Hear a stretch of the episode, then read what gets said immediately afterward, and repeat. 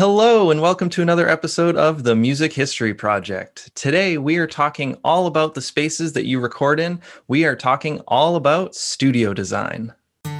Hello and welcome to the Music History Project. We're your hosts. I'm Mike Mullins. Dan Del Fiorentino. And Ashley Allison. All of our content comes from the Oral History Program, which is sponsored by NAM, the National Association of Music Merchants. That collection is over four thousand five hundred interviews and constantly growing. If you'd like to learn more about the program or view any interviews that aren't featured, visit namm dot org slash library.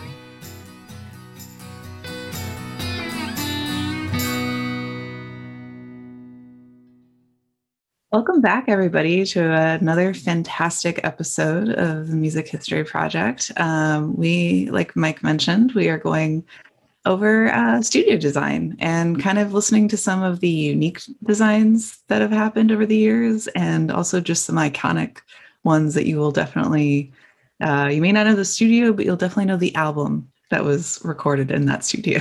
um, and we're going to listen to some fantastic interviews today, including uh, Glenn Phoenix, uh, Guy Charbonneau, uh, George Augsburger, uh, Jimmy Nutt, Sherry Klein, and Michael Marquardt. So some really fantastic uh, engineers and studio designers. It's going to be a lot of fun. I'm looking forward to this one. Absolutely. Me too. And, it, you know, you're reading that list, Ashley, and it just reminds me of what a true blessing it has been to interview and archive the stories of these guys, because they're really all of them very well known, a few absolute icons in the business, and all of them having a very unique perspective on something that a lot of us music listeners don't necessarily pay a lot of attention to or know too much about. And that is, as Mike said it so well, the space, the space in which these songs are recorded. The iconic songs and albums that we've been listening to our whole lives are recorded somewhere. And a lot of thought has been put into that somewhere. Uh, you know, wall treatments, uh, reverb, uh, Uh, the carpets, the this the actual space itself, um, the, the distance vibe between this place and that place, um, the the way the control monitors are in place, the control booth, all the gear and equipment. And as Ashley just said, I think one of the most important things, and the Record Plant uh, really put that on the map, and that is the vibe. You know, having a vibe that suits the musician, where they can come in and feel comfortable, uh, but yet uh, get what they want to get done, done. And uh, these guys that we're about to hear from today are all really experts at that, experts at creating that space. Uh, the first guy um, is Glenn Phoenix. And wow, what a joy it was to interview him um, for a lot of different reasons. Probably uh, my introduction to him really was through all of the folks that grew up under him. Uh, employees of his have gone on to superstar status in the music industry, uh, one of which is uh, our good friend, Eric Zobler. Um, so when Eric says he would love us to interview his mentor, uh, we didn't hesitate. And it was a great concept because uh, Glenn had so much to offer. Uh, back in nineteen seventy-one, he formed uh, Westlake Audio. And of course, they are very well known for their speaker systems, uh, loudspeakers, the the B B S M series, uh, among others. And uh, then he got into studio design, knowing how uh, to create a space with the right technology uh, has really been his uh, his go-to for so many years. So it's a real privilege to uh, include him in today's podcast. So let's jump right into the interview with Glenn Phoenix. He's going to be talking about studio design, studio management, um, some of the artists that worked in the studios that he worked on, um, and that all-important vibe that we've been talking about. So here is Glenn Phoenix. Our own project, Studio A on Beverly Boulevard, which is where Michael ended up doing the Thriller album. I guess that has to be right at the top. And uh, he designed it, or... Yeah, yeah, sure. Yeah. Wa- walked into the building when it was a post office, and you know, when I left it, it, it, it was a studio with twenty-some years of gold record, you know, experience and whatnot. So yeah, we, uh, took you know acquired the space and built it out, designed it, built it out, and uh, worked with Bruce and Quincy and a myriad of other people. Uh, so that would be that. Would be that. Uh, probably one of the more kind of interesting and unusual would have been the Caribou Ranch, of course, which with Jimmy Gershio from the group Chicago, up in uh, Bolton, Bo- uh, not Boulder, Nederland, Colorado, and uh, spent nine months of my life up there working on that project. And uh, what was unique about that? Well, it was built in a barn. Uh, it was a uh, dude ranch, and uh, Jimmy's, you know, asked us to convert the barn into a, you know, world-class recording facility, which we did. Yeah, I, I remember, um, you know, day after day after day doing the work, whatever, and and Jimmy kind of, uh, that was sort of his escape thing, where he kind of got away from the Hollywood thing, you know, and uh, so while we were up there, he was working on his only movie. Jimmy Gershio made one movie. I don't know if you know the movie. It's a movie called Electra Glide in Blue, and it's a kind of a cult movie. If you ha- if you don't know it and you haven't seen it, you, you you might look it up and, you know, get yourself a copy of it, take a look at it. And like I say, I remember it because there was me every day in the control room, and I'd glance up from the, well, the reason I was in the control room for so long was the ele- Olive Electrodynamic recording console, which was the world's first supposedly fully automated console, which is another story. But uh, anyway, I'd look up from the console through the glass, and then I'd see Jimmy standing in the studio looking at the, because there was a projection room over the control room, projecting the picture onto the full, you know, movie screen in the studio space. And I can remember because he worked on, there's there's a scene in the movie where uh, Robert, the, the star of the sh- of the movie was Robert Robert Blake. Anyway, so uh, but in the movie, Electroglide in Blue, ele- Electroglide is a model of a Harley that the police usually use or did back then. Okay, so uh, that was where the name came from. And Robert Blake played this cop, you know. And uh, so he's following these two characters in the movie that are driving a pickup truck. And the scene is out on a road in Arizona where it's one of those straight roads. And, you know, the, the panorama is just these beautiful red cliffs, you know. And and uh, so the camera is following him. And uh, I won't tell you what actually happens because you should go get the movie and see it. But nevertheless, that scene of the camera following the pickup truck down that winding road, Every day, every day, he'd he'd have the uh, the dailies, you know, comped up and put on a counter-to-counter air thing, and somebody would drive to the Boulder-Stapleton Airport and pick it up counter-to-counter, and then drive up that winding mountain road and deliver them to to Jimmy, and Jimmy would look at him. So, what, what's the story behind the council there? Well, that was the Olive Electrodynamic console, out of, and that was a company out of Montreal, Canada. And uh, Wayne Jones was the president, and uh, it was very kind of futuristic, you know, and um, had a lot of great ideas, but it just never worked properly. And ultimately it was taken out and replaced by, I forget what, what went in there, but... Uh, So that that was that, and that, that just shows, and of course I'm sure you probably know a little bit from, you know, being in the business or whatever, that the road to, let's say, a current, you know, digi-design controller console with everything automated, and, you know, nowadays it's pretty easy to recall everything and to kind of do things, but, you know, in the early days of getting that stuff to happen, and there was a lot of lot of oopsies. I'd like to say that was the last big console foobar that I lived through, but it wasn't. Well, you mentioned some of the folks that you worked with. One of I, I remember talking to Eric about was uh, Bruce Swedien. Yes, of uh, of course. You know, so there at sixty-three eleven Wilshire Boulevard, we had built a showroom. Okay, that was a state-of-the-art showroom.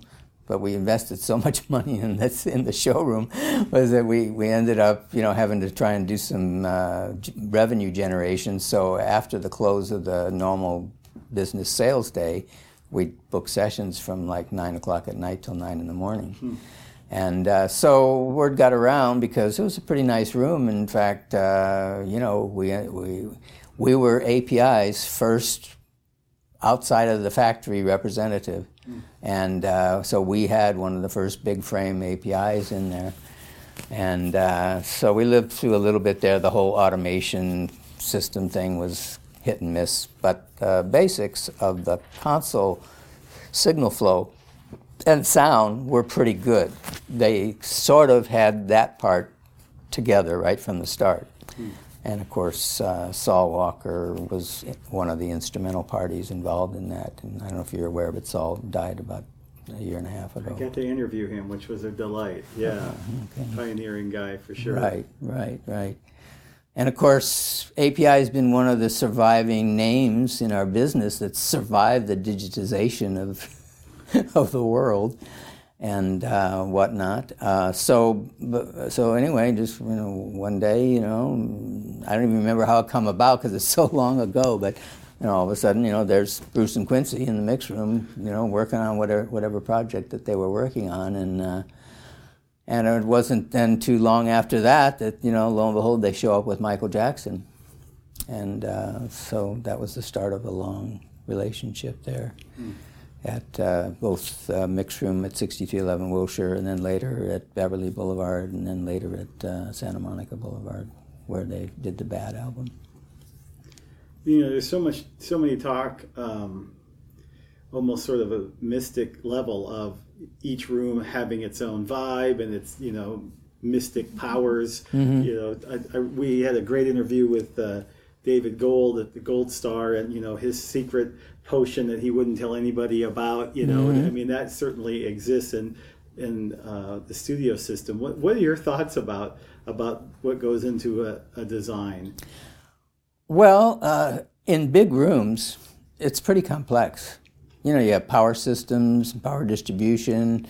You've got neighbors. You've got acoustical isolation. You know, it's a really it's like okay. Uh, I, I jokingly, I have a little saying called good sound. It's not rocket science, but it's close. And uh, so there's the known factors, which of course as a studio designer and builder, you try to take them into account and, and, and use them to your advantage or incorporate them into, into the system to produce good results. But then there always is exactly what you said. Then there's the vibe. There's the, and the vibe can be everything from you go in and you see the gold record on the wall, and that starts the vibe, right? If you go in a room and, you know, there's a gold record from Michael Jackson, it's hard not to be sort of enthused about it. And enthusi- enthusiasm can go a long way to motivate, you know, an artist or production team mm. to work on it. So uh, on a science level, I didn't have my P E epiphany until Y two K. So before that period of time, I, you know, did, was I grounded in good uh, design characteristics? Sure. I, I had a lot of technical chops and attributes and understanding about ground systems and, you know, all the kind of things that supposedly make it good. But I didn't know about P E distortion. And I, I I wish that I had, because there was some there was an amount of effort in different studios, because you know we not only did our own studios, but we built many studios for other people around the country and around the world.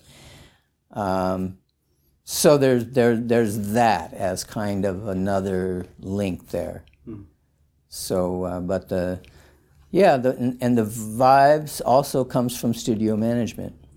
Um, I, I kind of lived through that and saw that a little bit, and our personality, you know, in what case of Westlake, you know, well, there was my personality of how I ran things. And uh, I saw pretty quickly on, and I, I think I even, I, my first exposure to that part of the business was working with Wally Hyder. I don't know if you know the name, but Wally was a pioneer in, in Hollywood, and uh, he he mainly, uh, well, he started out as doing remotes where he actually was a recording engineer, and so he was quite skilled at that. And uh, But uh, Wally would move heaven and earth to appease his clients, to get his clients what they needed. And he also learned that once you get done with your job, you get out of the way. You know, it's not your gig. I saw a lot of I saw a lot of studio people and, and managers in the business that, to me, didn't get that aspect of it. There are some people that can play that kind of active role where, you know, maybe a studio guy, owner, manager, you know, group comes in or whatever, and next thing you know, he's almost producing or managing. But uh, for myself, having come from the background of three M, I kind of saw it more on a corporate basis, which was, you know, the corporation's there to serve the requirements of the customer and, and be support and not be involved with the production. So um, there's a part of the studio business which uh, is best served more like uh, like a Hilton hotel where, you know, you provide the facilities and you're always there. You always know here in the hotel that the management's there to back you up or help you out with whatever your issues are. But, you know, they're not coming in here and telling you that, you know, turn up the microphone gain. So, good point. Yeah, very true. So that that vibe uh, is an important aspect, that attitude about it. And uh, I think one of the reasons that Bruce and Quincy came to Westlake and stayed for as many years as they did and were as content was that, you know, pretty much, you know, my attitude was, you know, uh, y- yes, they knew who I was, and I'd go in, sh- shake hands, and but I'd be backing it up. They knew that when, when they'd leave, we'd be in there at three in the morning working on whatever the issues were and taking care of that and whatnot, and, uh, you know, offering only an input from the recording side if if it was asked of us, you know, because, uh, so, um, that's, you know, so there's the vibe aspect of it, and uh, there are there were there are some people that, you know, create studio environments that are fully involved in it. Uh, you know, one of our customers was Frank Zappa, and Frank had his own studio in his home, and uh, you know, he was just the opposite. Of course, everything that was done in his studio, he, he put an input into it, and uh, of course, most of it was his own stuff. But he he worked on a few outside projects, or his his studio did. So once again, that was Glenn Phoenix, and I just wanted to mention real quick that we are talking about a lot of great interviews that we have in the collection in this podcast today, but there are even more that we mm. just don't have time to talk about. So if you are super interested in studio design, you can head over to namm dot org, N A M M dot org slash library, head over to our advanced search, and you can search through tags. And one of our tags is studio design. And if you click on that tag, it'll show you everyone associated with studio design.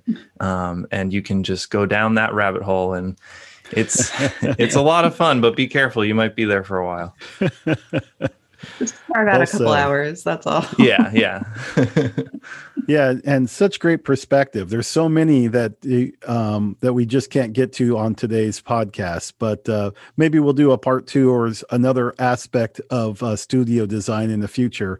This is more of a, a, a sort of a general overview, and it's really neat to have so many different aspects. For example, uh, Guy Charbonneau is our uh, next interviewee that we'd like to play a segment for.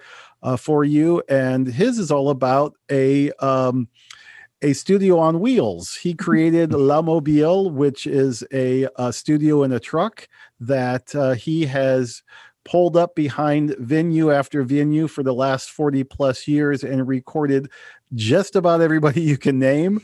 um, and about fifty people that you never heard of, but would love to hear. Um, he just has a great, unique way of creating recordings uh, of live performances with this uh, remote truck. And it's just absolutely incredible.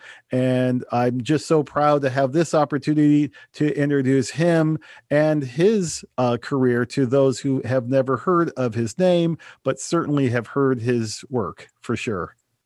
Yeah, definitely uh, quite the unique uh, recording studio. And uh, you could just tell the passion uh, that he has on that. And it's uh, fantastic. So we're going to get into uh, Guy's interview now. He's going to be talking mostly about kind of the beginnings of where Le Mobile came from and kind of how it progressed and a little bit of some of the challenges that he's experienced over the years.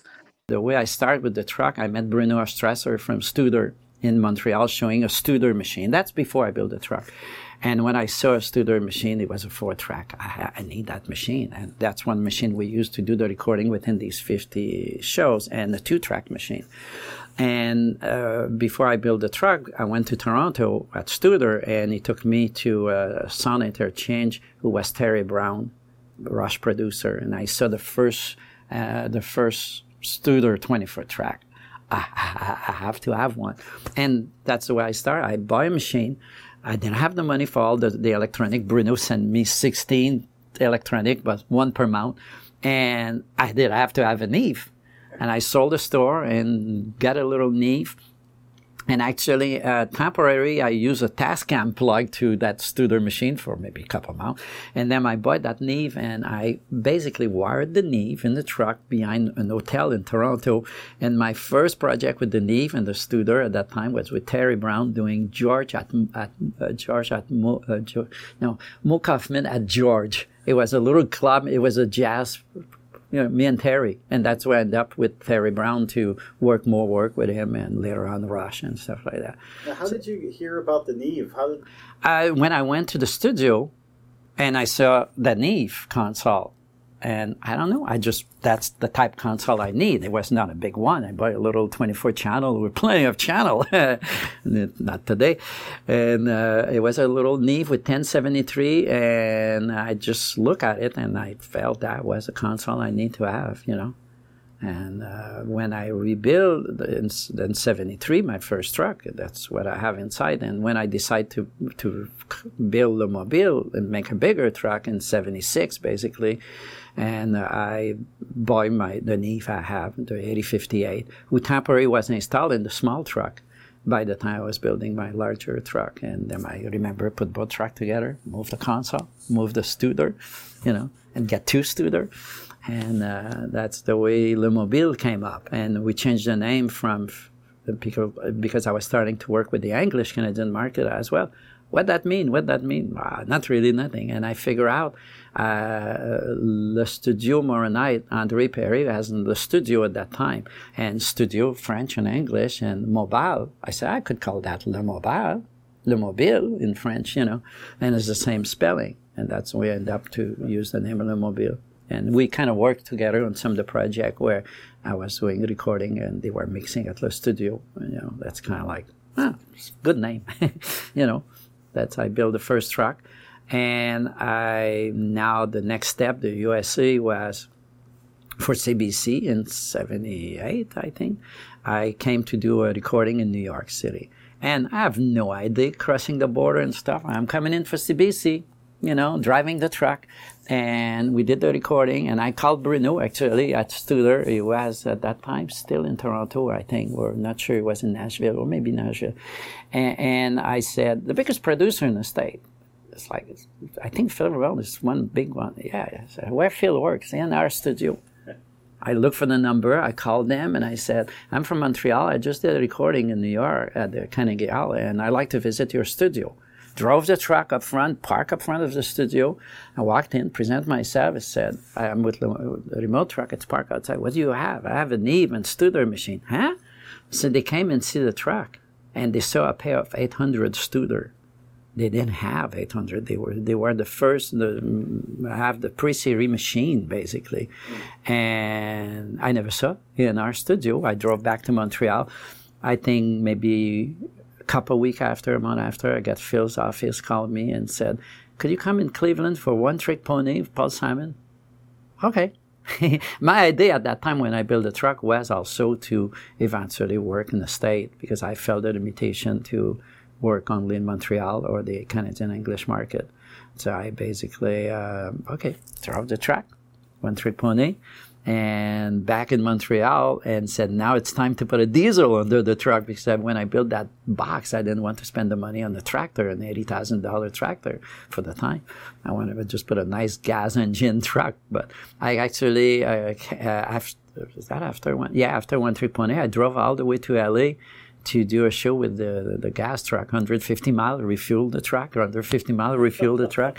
And uh, it was time for the diesel. So I rebuilt uh, in nineteen seventy-nine. I got the diesel rebuilt with the diesel. I basically uh, rebuilt the truck and be ready for the state. I, I, I asked what they call it. I formed a company in the United States. Actually, uh, one of the person working for Philsa represent Le Mobile. And we, I formed a company and asked what they call an intercompany visa. And I got all my information, and Journey called me. So, okay, I could do Journey. I came in the state, do Journey, and go to Montreal to do more day Journey. And I came back, and immigration didn't want to let me in. I spent a year fighting with them, and finally I got the paperwork. I didn't receive all the information. It was all in process approved, but the little cart was missing. And they played with me for a year. Lucky I have C B C in Montreal in the Jazz Festival and a couple other clients to survive, but it was a little rough time.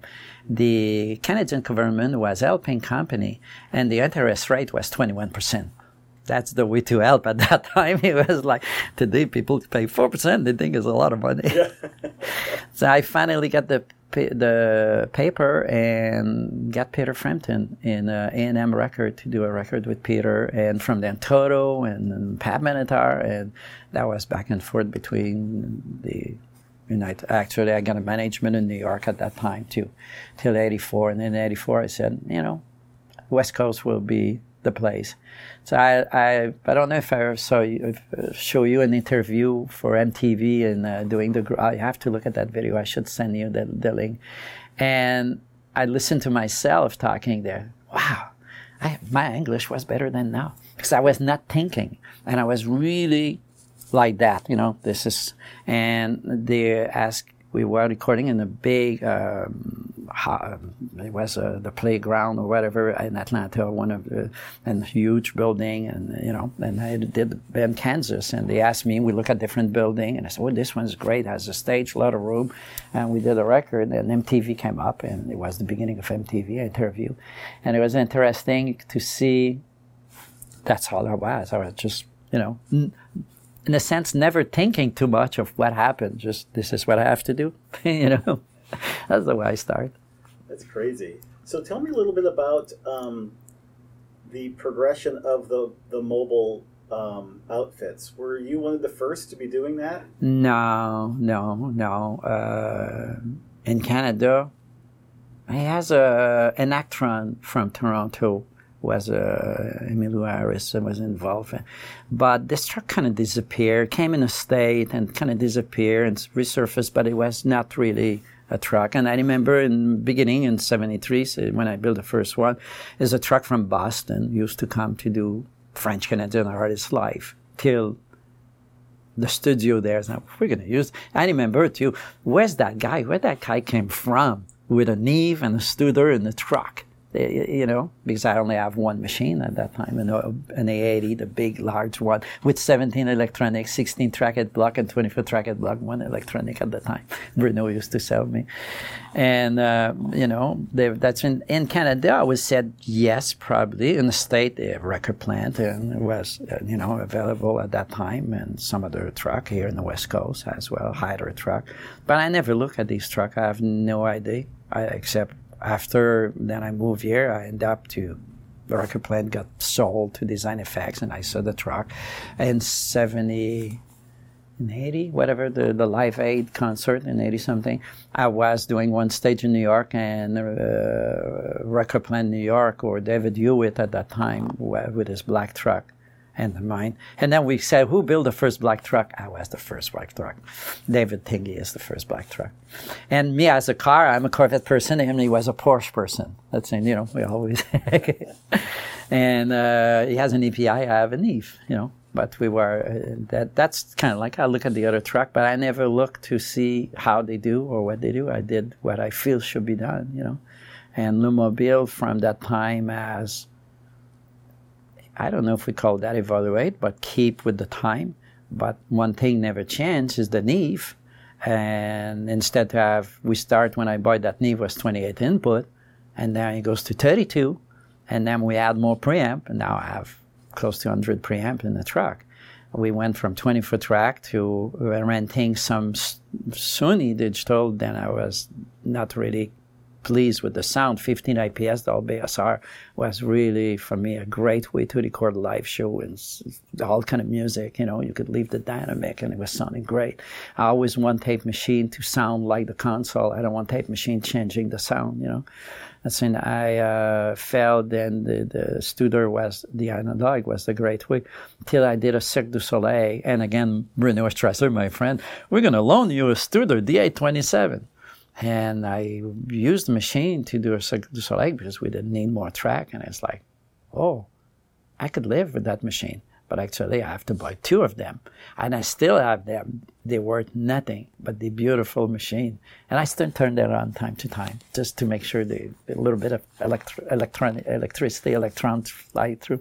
And the only thing we could use is to transfer a dash tape to a Pro Tools session now, you know. And as a progression, we add more channel and stuff. Same thing. We did have a smaller Pro Tool to edit, to fix things, because that was slowly getting that way. And one point I said, I'm going to build a Pro Tool in the truck, forty-eight track Pro Tool. forty-eight track was plenty of track. Not today. And uh, we, uh, A B, I remember comparing the Studer Ditch machine and the, the, the Pro Tool with their own converter. And it was like, oh, uh, you know, the Neve has such a sound with dimension that I felt it would take. It sounded good. Low end is there, high end is there, but the, it was a glass up front. It was like something. And that may be my audiophile side of me, you know, kind of like hear certain thing like that. I wonder if we could talk about some of your favorite memories. Uh, in, in, going in down the going down the Catskill in the snow and uh, and the truck slide like that. Is that favorite memory? That's one of my memory. Uh, being uh, returned in Canada from the immigration, uh, that's another memory. Um, I don't know. Special memory. You know, I could tell you some of the artists I did like to record over the year. Uh, because I felt they were actually artists. You could feel that the audience was their priority. They're not there, just look at me, I'm nice and I'm I'm rich and I'm good. You know, it was, they want to please the audience. And when you feel that at the end of a sn- snake in the truck, you could feel that the artist really, that's special. And uh, it could happen all kind of music, you know. And uh, I could name you certain artists, but I don't know if it's fair. It could be uh, an unknown artist at all. I could, uh, you know, you they play one song and it's like, this is cool, this is great. You could feel that, you know. Uh, I have obviously some project.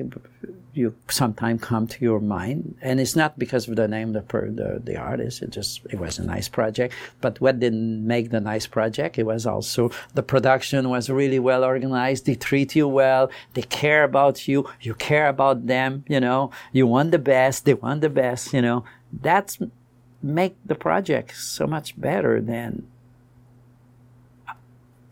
we don't care. You know. That's why it's many of them over the year where it was great to meet nice people.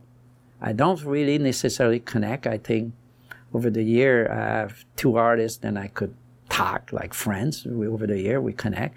That's about it. Known artists, you know. The rest, I they know I'm there. I do my best. I'm not there to socialize with them. That's another thing I see sometimes. You have these person who come and they want to be in a picture with the artist, you know, they want to be, uh, I'm in my truck. I do the music. You know, they know I'm there. That's how they count, you know.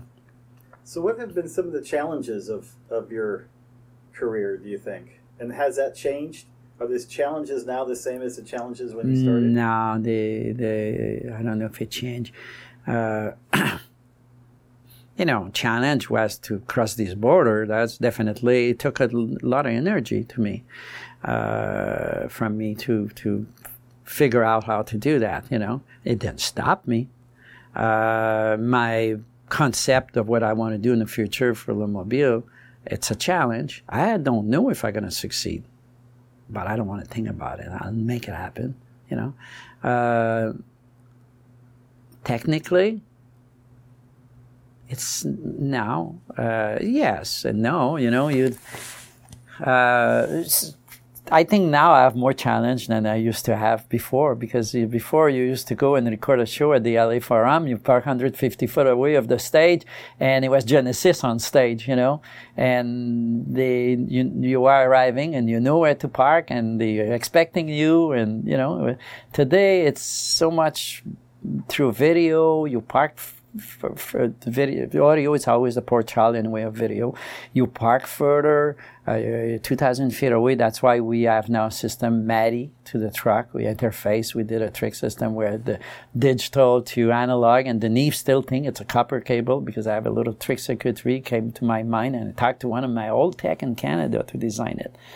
And uh, it worked great. Now the challenge is to get these preamp, remote, make them logical. Because most of the new equipment, it could do everything.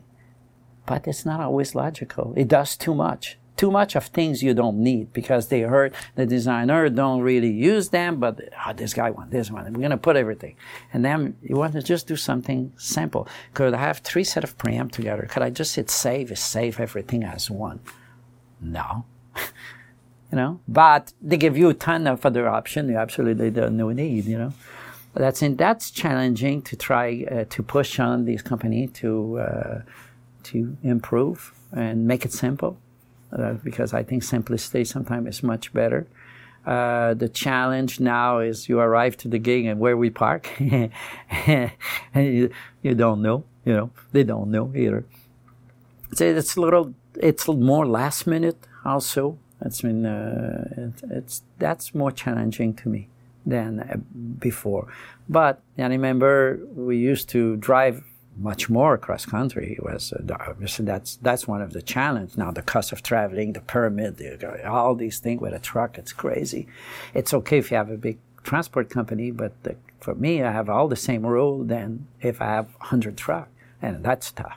I'm really glad when I don't have to to deal with that. If I build a motorhome, I don't have to deal with that. And it won't be big. It'll be a nice little Le Mobile quality.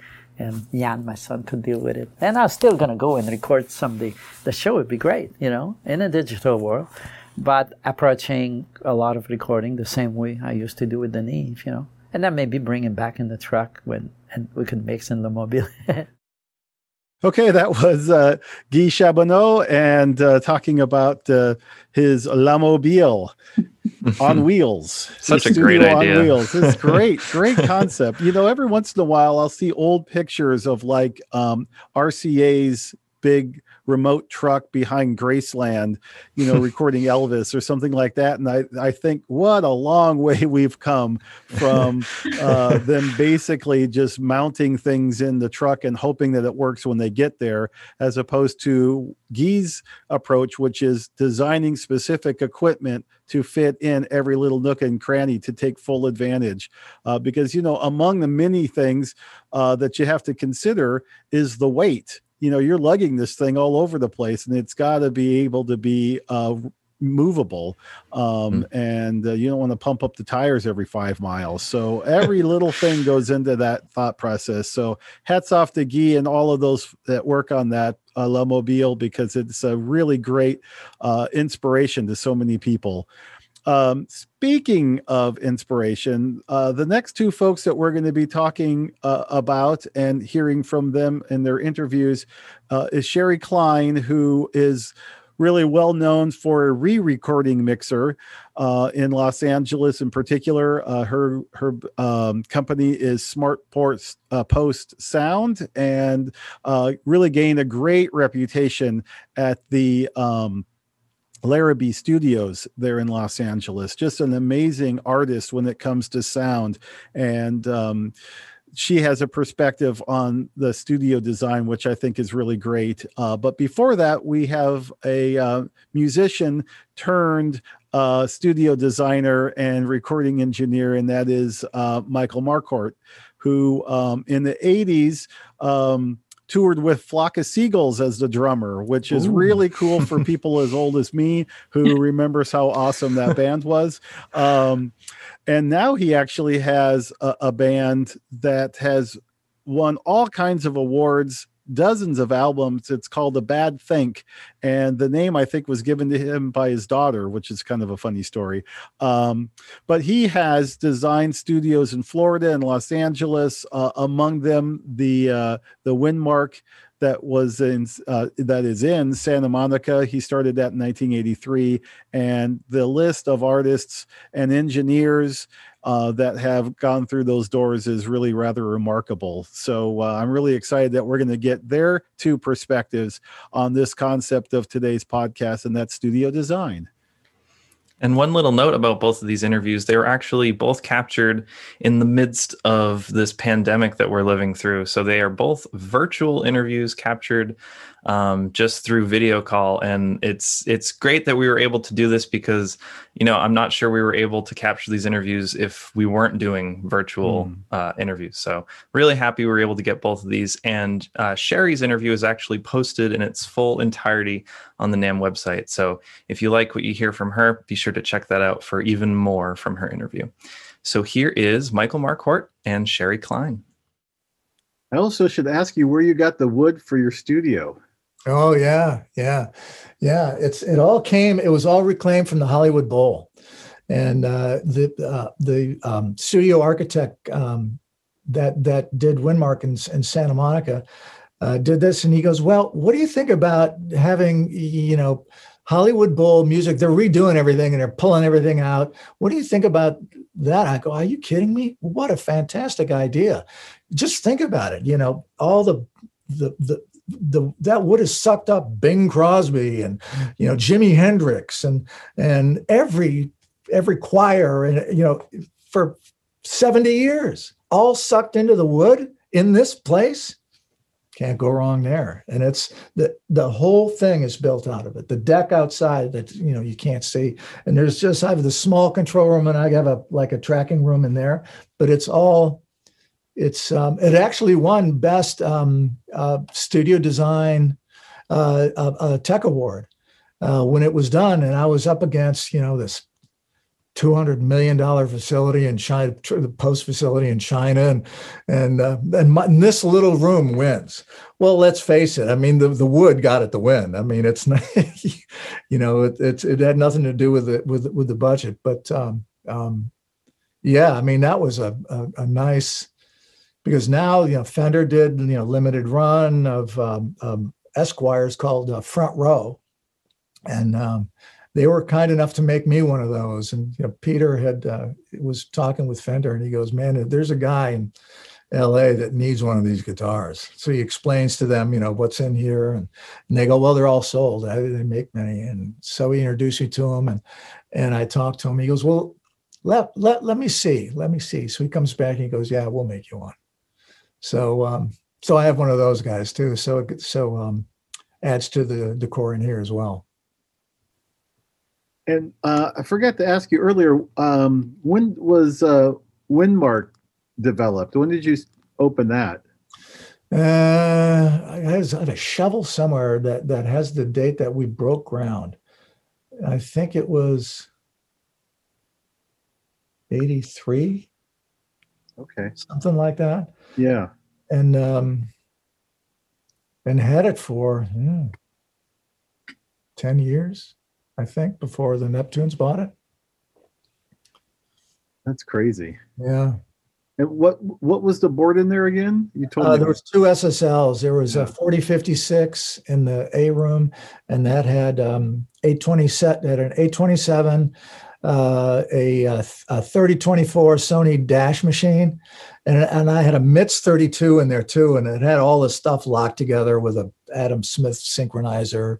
And in the B room had a, a forty forty E, which was thirty-two channels, and it had a Sony two-inch machine, A P R twenty-four, I think was the model number of that.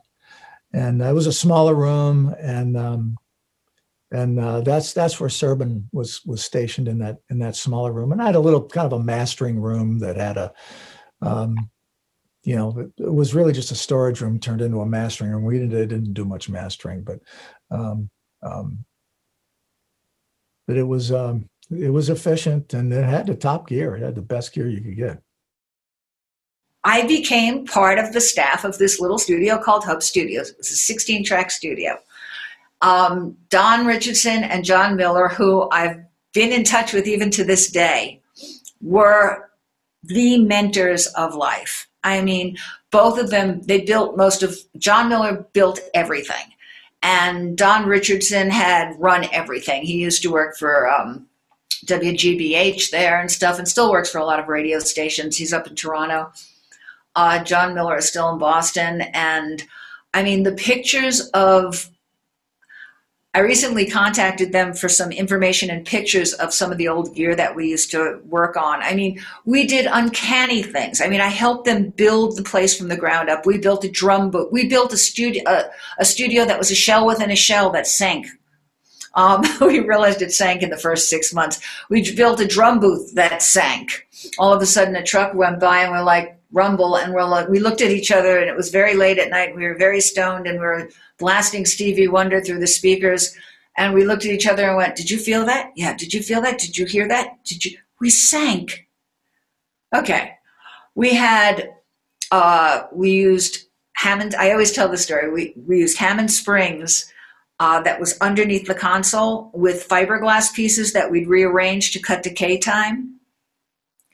We had a digital delay. Our digital delay was a Neumann U eighty-seven bidirectional downstairs in the basement, facing the cement and bouncing off to different speakers. And then we'd go down there and move them. Um, John built a counter on the sixteen-track machine that was a bicycle chain with a numerical counter that worked until it didn't. But it was an amazing time. I, I learned so much. I learned how to wire. Um, there was like, originally, when we were building, there was like a, a ten-inch crawl, crawl space up above, and I was the smallest person, and so in one hundred degree weather in Boston, Massachusetts, I was up there with, you know, like a mask in the fiberglass doing all the soldering because John didn't like messy wires, and so we hung them from the ceiling with phono plugs, and you plug them in. And we had them coming out of the wall, which was a great idea except for when one broke. And the only place you could access the connection was upstairs, between crawl space, me. So I learned a tremendous amount. And I was there for a bunch of years. I mean, from like seventy-three, I think, until seventy-six or so. And I worked, I, I did a lot of work with a lot of the major Boston players and people that came through town. There's also, I remember we went to a studio and a lot of people just kind of looked at me pretty weird, like, you know, who's this, who's this girl, you know, and all that. But I did have impeccable ears at the time. All right. So that was uh, Michael Marcourt and Sherry Klein. And I have to say, Sherry Klein has such a fantastic interview. If you guys get a chance, definitely go check out her full interview. Her career is just um, kind of, it's pretty amazing. She was one of those like kind of almost Forrest Gump like things where she just was like in the right place at the right time for so many awesome experiences in her life. So definitely yes. Enjoyed being a part of that interview with you, Dan. And oh I would gosh. definitely recommend that. So absolutely. Yeah. Oh my goodness. You're absolutely right. You remind me of the fact that we're just talking about her childhood and her early experiences with music. And it turns out that she went to Woodstock. She hung out in the music store and this woman came over to hand her her new guitar named Joni Mitchell. I mean, just one amazing yeah. Forrest Gump moment after another. Absolutely. And what an endearing person. Just it's, uh, it is a, a great interview. Very well said. And I hope people can go and check that out. Um, it's fabulous. So uh, as we continue with our uh, studio design podcast, uh, up next is a very well-known name in the circle of studio design, and that's George Osberger. Uh, George has written dozens of articles. He has given presentations to university students and um, the A E S white papers going back to the nineteen seventies. Um, and none of this sort of even comes close to really describing his impact. Uh, just a, a wealth of knowledge and a great contributor to studio design and just the concept of what it means to put things together to create a certain si- sound and to utilize things to their most potential. For example, microphone placement isn't just put it here, put it over there. It, there's calculations behind it, according to George, and a real sort of scientific look at how to create the best sound for what you're trying to produce, and uh, really incredible. His career really started when he was hired by J B L back in nineteen fifty-eight. He became one of the product managers of the professional development of that company back in the nineteen sixties. And then in nineteen seventy, he formed um, Perception Incorporated, which is sort of his own uh, company as a freelancer, but really gained a lot of uh, reputation for going into pre-existing studios and redesigning them to update them with current technology and maybe creating something different if they're switching a style of music. So, for example, he was in the big room, as we lovingly call the Capitol building, uh, Studio B uh, in Los Angeles, and really worked that to be the orchestration room that uh, Al Schmidt and so many other engineers made very famous. He also did a lot of design for uh, the various uh, Disney studios in the Los Angeles area as well. Just an incredible career and an incredible guy. And um, really, uh, I think that if If NAMM was going to be serious about having an oral history to include studio design, you got to have George. So I'm really proud that we have George. So here he is from his NAMM oral history interview. My company is strictly consulting, yes. Um, as I said, uh, I'd already worked with people in the recording industry, had a fair understanding of what they were doing, and Uh, just about that same time when when I left, uh, I was already friends with Tom Hidley, who was the very first studio designer that designed studios for musicians rather than engineers. And there was a total revolution in recording studio design at at exactly the same time.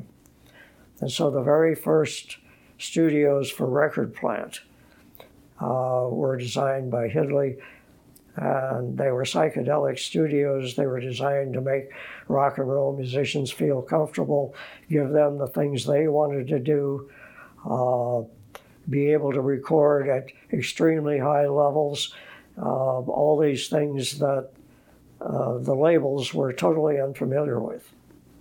What an interesting approach.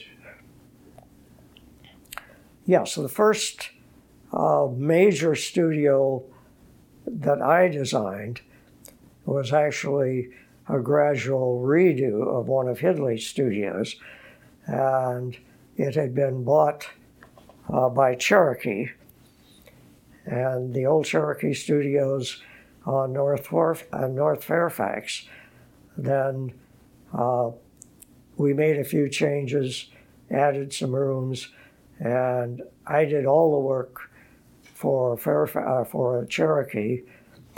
And just recently, uh, after Cherokee was sold, Bruce Robb, one of the original owners, kept the famous console, uh, restored it, and has now opened Cherokee West as his own studio.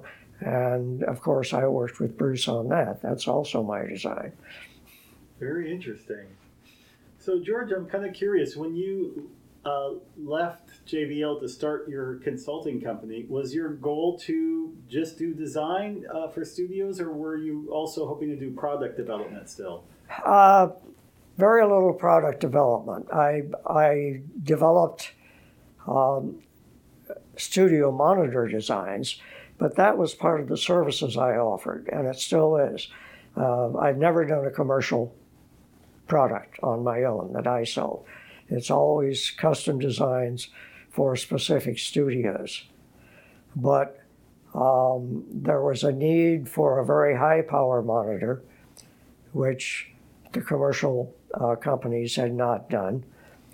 And the first one of those I did, I was still with J B L. Uh, then I did a few for studio clients, um, and gradually refined those.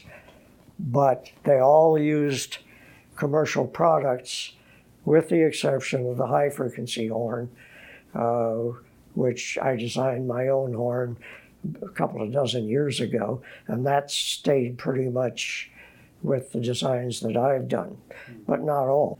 Okay, another big topic, but hopefully it won't uh, won't scare you too much. I'd love your uh, general explanation of the main components for uh, studio acoustic design. Um, actually, they don't vary uh, don't vary that much. Hmm. Uh, there was a there was a period again that went through the seventies up through the turn of the century, and what actually happened was a um, again a sort of a convergence of two elements. When stereophonic recording first came in commercially, which was right around nineteen fifty-six, fifty-eight, sixty. All of the studio designers and engineers assumed that they would now use stereo to capture the three-dimensional quality of a jazz trio or small group or an orchestra or whatever.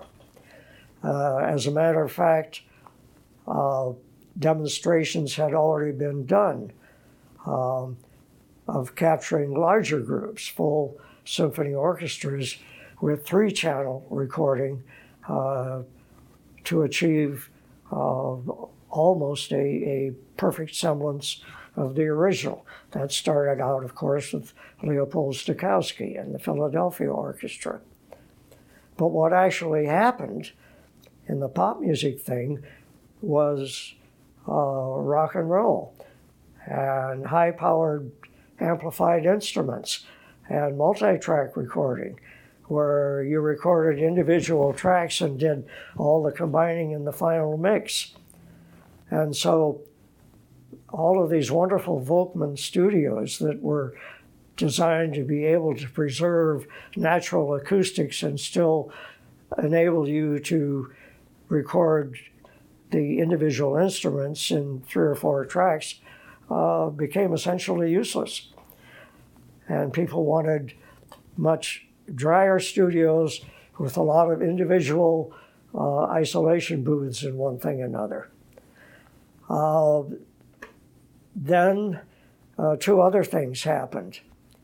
Uh, one was that, um, again, this was in the, in the early seventies, Dave Hassinger came up with this super dry, super punchy drum sound.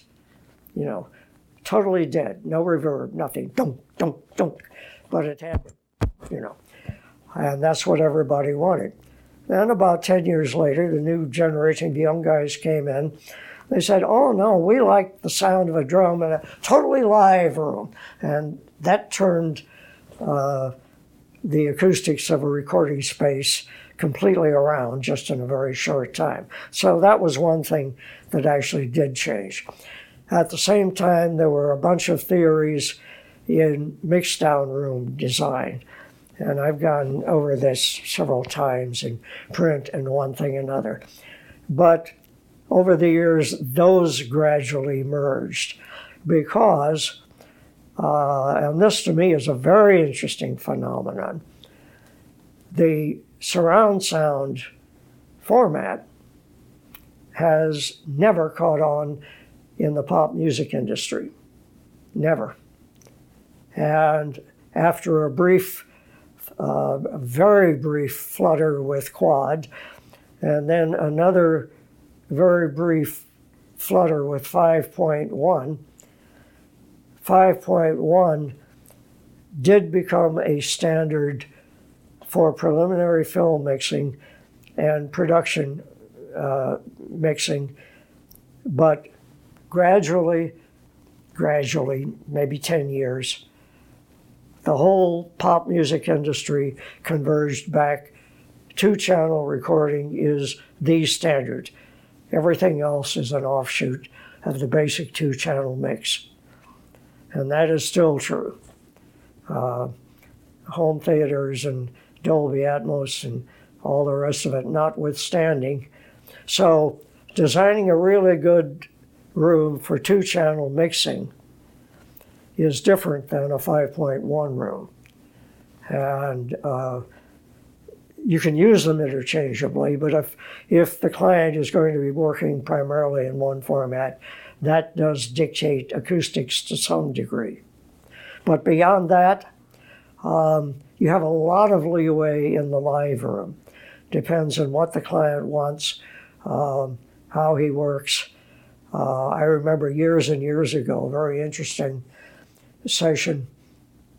I had a group of Japanese clients in town, and we went out to a new studio that was being under construction. Uh, a well-known West Coast studio designer and builder. And the Japanese were very interested. He had a nice, large, contemporary control room and a little odd-shaped room, maybe seven by ten off the control room. And the Japanese asked, ah, what is this room going to be used for? He said, I don't know. I don't know what it sounds like yet. When I know what it sounds like, I'll decide what to use it for. That's a good answer. So what what to you is more satisfying, uh, maybe that's the wrong word, more um, interesting for you? Is it to redesign a pre-existing room or to start from scratch? Oh, no, you'd, you'd always like to re- start from scratch. Uh, when you're redesigning an existing room, unless you're, you know, really tearing it down, um, you're, you you don't want to, unless the client asks for it, you you you, you want to preserve uh, the good qualities that the previous designer has done, but you're you're trying to upgrade it to present requirements in one thing or another. So it's always more interesting, I think, to start from scratch. On the other hand, if you say, uh, is it better to start with the ground up or to work within an existing space, there it's a toss-up. Uh, if the space is congenial, um, it may actually be easier to work within an existing space. You know, one thing, uh, the final thing I was hoping to to cover with you, if you wouldn't mind regaling us with some of uh, um, some of your projects that you've done with musicians, since so many of them come to the NAMM show. I wonder what that's like for you. Um, the musicians obviously will want a recording space that's good for whatever they're they're working in. Okay. And the idea of working at home Um, actually goes way back. It, it started becoming fairly serious back in the eighties, uh, that early. Um, usually, I've done occasionally a, a room for a drummer, and, and there, yes, he would he would like to work in a fairly live room. On the other hand, as a matter of fact, I just finished one recently. If he also wants to use the room for mixing, then you you, you have to find a good balance between something that's not too live to get a good mix room and still will give him some room sound for his drums. Okay. Maybe you introduce some drapes or variable acoustics or something. Um, I've had one or two clients that actually did want very dead rooms. A good example of that uh, is a room that's going to be used primarily for, for vocals or overdubs. Um, production studios, commercial overdub studios are are in most cases totally dead. In my experience, you need just enough room sound that the uh, that the talent does not feel like they're in a void.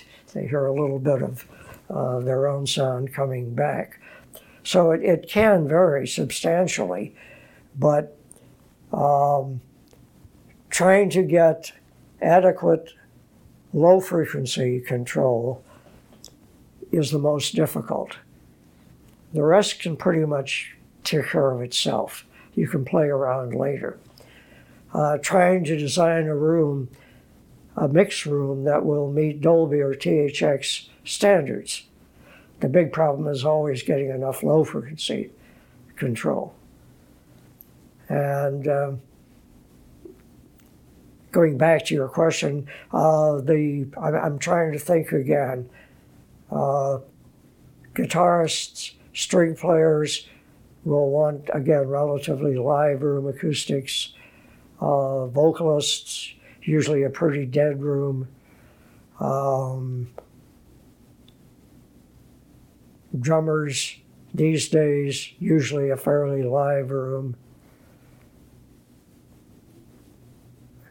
But again, it's, it's um, for the guy working at home, usually he wants to be able to do some mixing as well.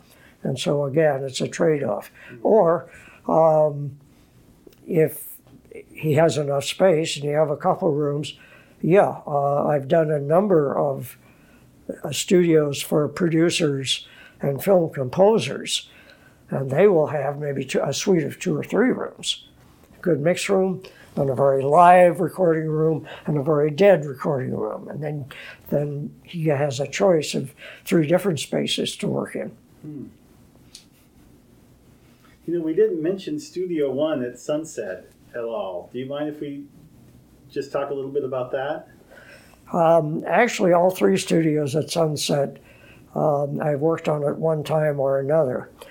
Um, Studio One was the original room uh, that I believe was a battery manufacturing facility. The actual live room is a low seating, low ceiling rectangular room. The floor slopes. Um, and that room was redone by architect Jack Edwards and I. And we, I think, did a redo of the control room at the same time. Um, and at that time, that's an interesting one because the control room, they wanted a good control room, and the control room was simply too small. The old control rooms were literally booths. And when stereo came in and you wanted clients sitting in the room, then we had to get into bigger rooms. So the control room was actually enlarged physically. The studio uh, was done with moderately live acoustics, um, variable acoustics, variable acoustics. Uh, one of the first rooms that I did uh, a big diffuser wall of my own design, and then uh, with drapes that could be drawn in front of it. Um, then the big room at Sunset was Studio Two. That control room was redone when Quad came in, uh, redone as best we could to make it suitable for Quad. Um, and interestingly enough, Quad came and went uh, over a matter of about three months, and uh, the control room, has, the basic control room construction has not changed. It's one of those old-fashioned magic rooms that people like to work in, so it has not been changed. Studio Three at Sunset was built from the ground up, and that's a moderately live, uh, live recording space, fairly high ceiling, some variable acoustics, but the control room then was built to deliberately maintain the geometry that we'd already established in the other two rooms. All right, so that was um, George uh, talking about his kind of his like philosophy on redesign and and how he approaches it, which I think is just really fascinating to hear all these different opinions of um, these great designers and engineers, and and uh, you know what their focus is on, and maybe what they how they like to shift it and change it, and uh, and make sure that they're designing it for the musician and not just for the engineers, which I think is an interesting theory. Yeah, absolutely. So we have one more studio designer um, to go on this podcast, and that's my good old pal Jimmy Nutt down there in Sheffield, Alabama, which is right next to Muscle Shoals, where he actually grew up and uh, got a job as a young kid at uh, Fame Studios, very famous. Um, if you may have seen the documentary about that studio in Muscle Shoals uh, with uh, Rick Hall. He worked with Rick Hall for many years and really came up with the idea of creating his own studio in the town right next to it. And what was really fun about uh, hanging out with Jimmy is um, just his his love of his job. He just absolutely loves creating that space, providing that space where artists can come in and express themselves musically. And he really takes that very seriously. He um, has put a lot of thought and time into the creation of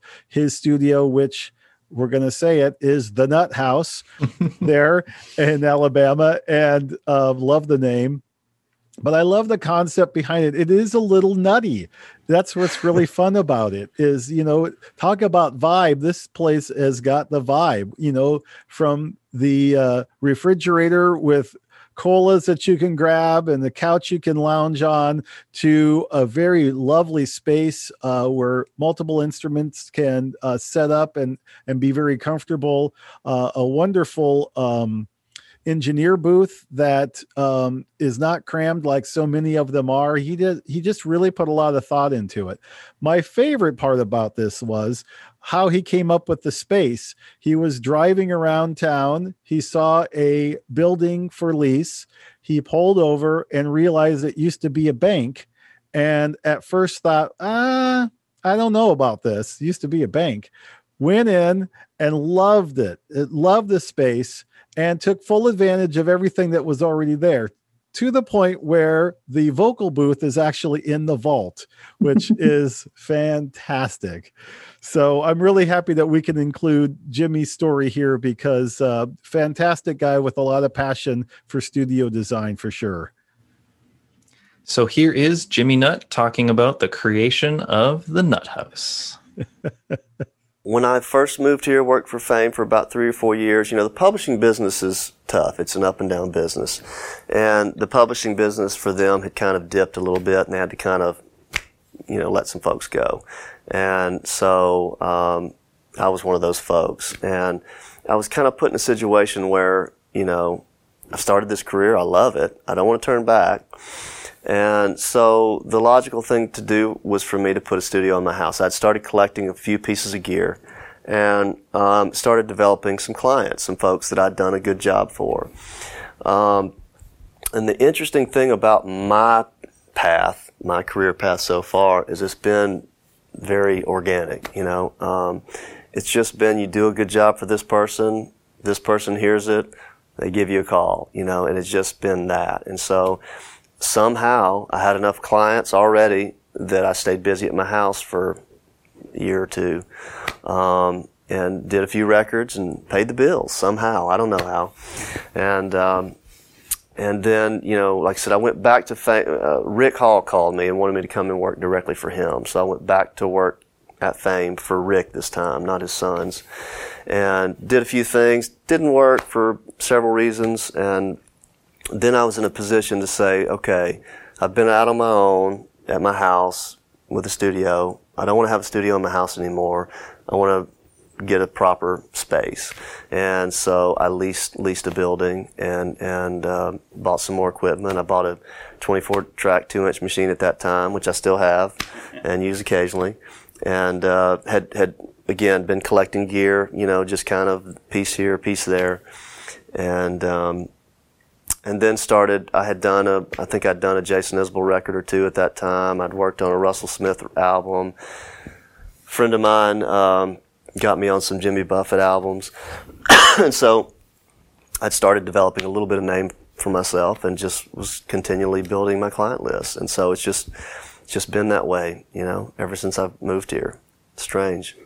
It's yeah. wild. Yeah, it really is. It really is. I, I but um, so how did the name come about? Well, my my last name is Nut, you know, and um, I did not want to name my studio the Nut House.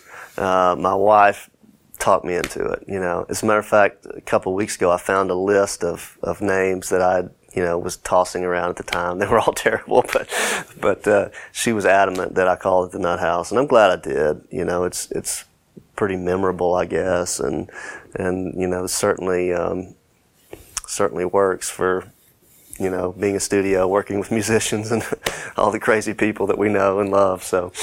Right, and musicians are just the type of people to be proud to say, I'm going to the Nut yeah. House today. Absolutely. Absolutely. So, you know. That's cool. It is what it is. And so, tell me a little bit about moving over to this building. Okay.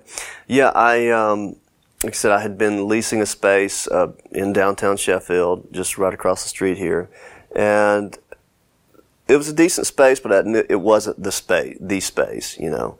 And I wanted to own my own building. Um, one of the big advantages to living in this part of the country is that real estate is, is fairly cheap, you know. It's it's affordable. You can you can buy a building like this. Downtown Sheffield was, um, you know, almost a ghost town at that time. I mean, it's it's really being revived as of the last year or two. A lot of the buildings have been remodeled, and there's there's a resurgence going on. But at that time, this particular building had been sitting empty for over a year and had a for sale sign out front. I'd driven by it several times, just kind of wondering, man, that's that's an old bank. I mean, that would be a great studio. And uh, so finally got to talking to the real estate agent, working some things out, and ended up buying the building. And um, Uh, I was not able to hire an acoustic engineer or anything like that.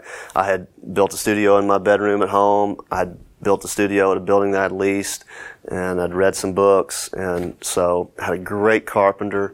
Um, I basically, for these booths, I would just lay two by fours on the floor and say, I want the walls to be like this, and he would build it, you know. And so that's what we did. We spent six months remodeling this place. Um, I still had my other studio going, and um, And then we just, you know, opened and went right to work, you know. So, so. You did the acoustic design yourself? Yep. Wow, that's yep. fantastic. Sure did, yeah. I. Uh, it's a nice live room. Yeah, I left it live. I didn't, I like to cut drums in a big live room. The booths are, are treated and fairly dead. Um, but uh, I, I wanted to leave it live, you know. Um, so it's worked well so far, you know. I'm happy with it. What do you think the key element of the studio as far as getting the sound that you want?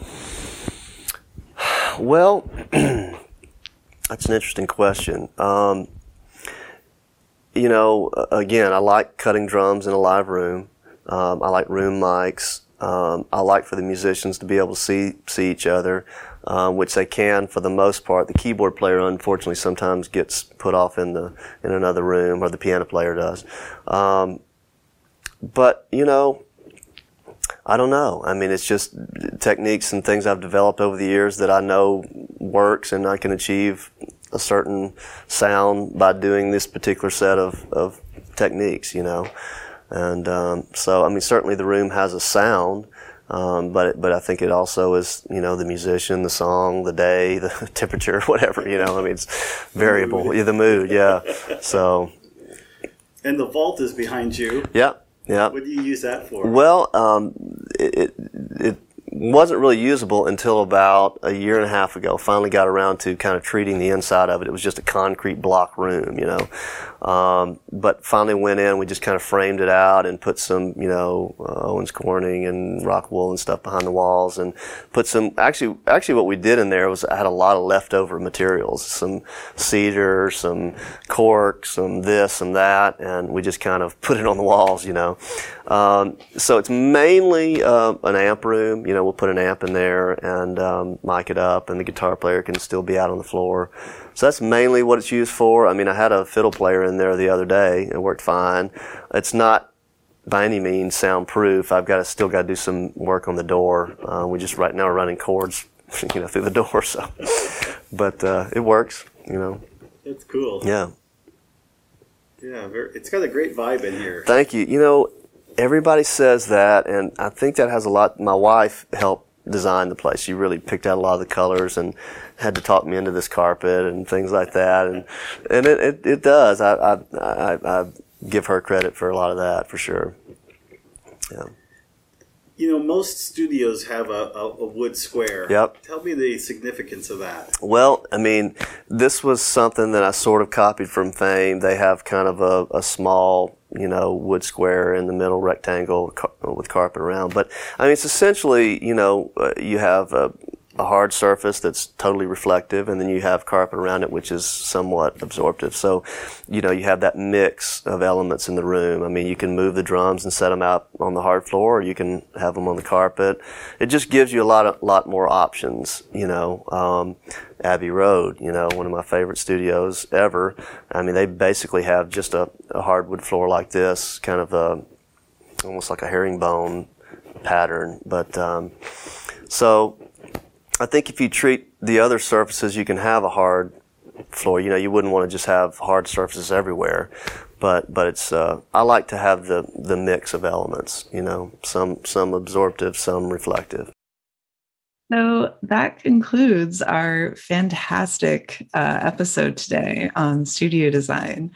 And um, it was so much fun to go through this and listen to all these interviews. And it was really hard to like pinpoint down what I wanted, you know, kind of condense all of this fantastic storytelling and uh, information into this episode. Uh, but I just wanted to recap. We had them talk. We had people talking about uh, building studios in a post office, a bank, a truck.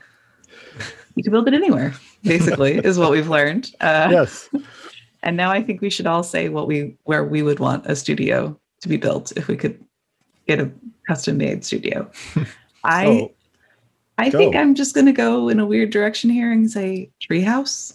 Oh, nice. That could be yeah. fun. I like it. I think that would be a fun one. What about right. you, Dan? Oh. Well, me, I think the zoo would be fantastic. I mean, you know, that concept of Pet Sounds, the album didn't have as many sounds of animals as you probably could incorporate. The early days of jazz actually had a band uh, called the Original Dixieland Jazz Band. Oh, how did I pull that out of my head?